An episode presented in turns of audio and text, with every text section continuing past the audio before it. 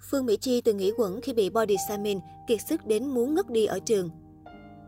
Vừa qua, Phương Mỹ Chi đăng tải trên kênh YouTube đoạn clip chia sẻ về những áp lực cô gặp phải khi bị body shaming, miệt thị ngoại hình. Theo đó, nữ ca sĩ đã thử qua vô số phương pháp giảm cân và làm hại cơ thể nghiêm trọng. Cô uống thuốc giảm cân dẫn đến co thắt dạ dày, móc họng ói dẫn đến xứ cuốn họng, nhìn ăn tiêu cực, chỉ uống nước trong ngày nên bị trào ngược dạ dày. Sau khi nhận được sự đồng cảm từ mọi người, Phương Mỹ Chi mới đây đã đăng tải dòng trạng thái bộc bạch về câu chuyện chạy theo cái đẹp và giảm cân tiêu cực này. Cô bày tỏ, Thật sự lựa chọn nói ra câu chuyện của bản thân về những điều rất nhạy cảm và cá nhân như này, chị vẫn còn chút xấu hổ. Nhưng chị vẫn muốn một lần đối diện lại những cảm xúc không hay đó để nhắc nhở bản thân không bao giờ được dạy như thế. Đã có lúc mình tự hoài nghi bản thân, không bao giờ biết đủ, không cho phép bản thân nghỉ ngơi, chạy theo những câu nói định nghĩa về cái đẹp đến kiệt sức mà không hay. Có ai đã giống như Chi, bị những câu nói vô hình từ ai khác điều khiển mình phải chạy, nhưng bản thân không biết chạy vì điều gì chưa? Và khi là người trong chính câu chuyện của bản thân, mình làm hết những gì có thể mà không quan tâm đến hậu quả. Mình quên sạch sẽ những lời khen, chỉ chăm chăm vào những câu nói đã làm tổn thương mình. Có nhiều lúc mình đang trên đỉnh cao của sự quyết tâm giảm cân, đang rất nỗ lực mà tự nhiên ở đâu có người nói Ủa, dạo này có giảm cân chưa? Sau này thấy mập lên vậy là coi như không muốn tập tành gì nữa, cảm giác hụt hẫng thật khó tả. Có lúc Chi chọn cách uống nước trong một tuần, không ăn gì, Chi đã kiệt sức đến muốn ngất đi ở trường. Tâm trí không thể tập trung bài giảng, ai nói gì cũng đùng bùng lỗ tai, đi học mà ngồi ở lớp thì ít nằm ở phòng y tế thì nhiều. Thêm vào đó là lần đi diễn event, Chi đã không cất nổi tiếng hát của mình vì cổ họng bị sức nặng. Bác sĩ cảnh báo do khoảng thời gian dài móc họng ói. Lý do Chi làm như thế chỉ vì một câu comment nói đùa vô cùng đơn giản. Muốn ăn không mập thì ăn xong ói ra hết đi.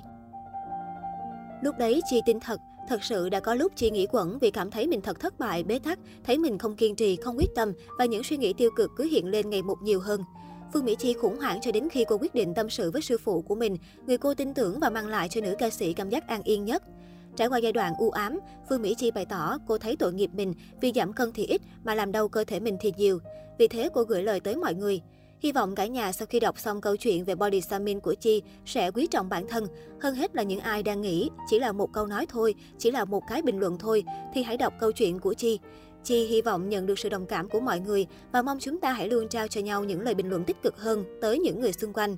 Dù có ý tốt hay xấu đi chăng nữa, thì lời nói của mình cũng sẽ rất ảnh hưởng tới tâm lý những người đang tự ti về ngoại hình. Họ sẽ nhạy cảm và rất dễ tiêu cực đấy ạ. À. Trước đó, Phương Mỹ Chi đã chia sẻ vlog có tựa đề Làm sao để vượt qua cảm giác cô lập.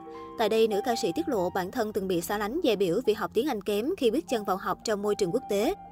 Theo dòng ca quê em mùa nước lũ, thời điểm đó do trình độ tiếng Anh kém nên cô phải học lớp tiếng Anh thấp hơn lớp mình đang học. Các bạn học tiếng Anh lớp 5, cô phải học tiếng Anh lớp 4. Lúc học nhóm với các bạn chung lớp, phải bắt cặp để học nhóm để làm bài tập. Không ai chịu bắt cặp với tôi hết. Các bạn cũng dè biểu sao lánh tôi.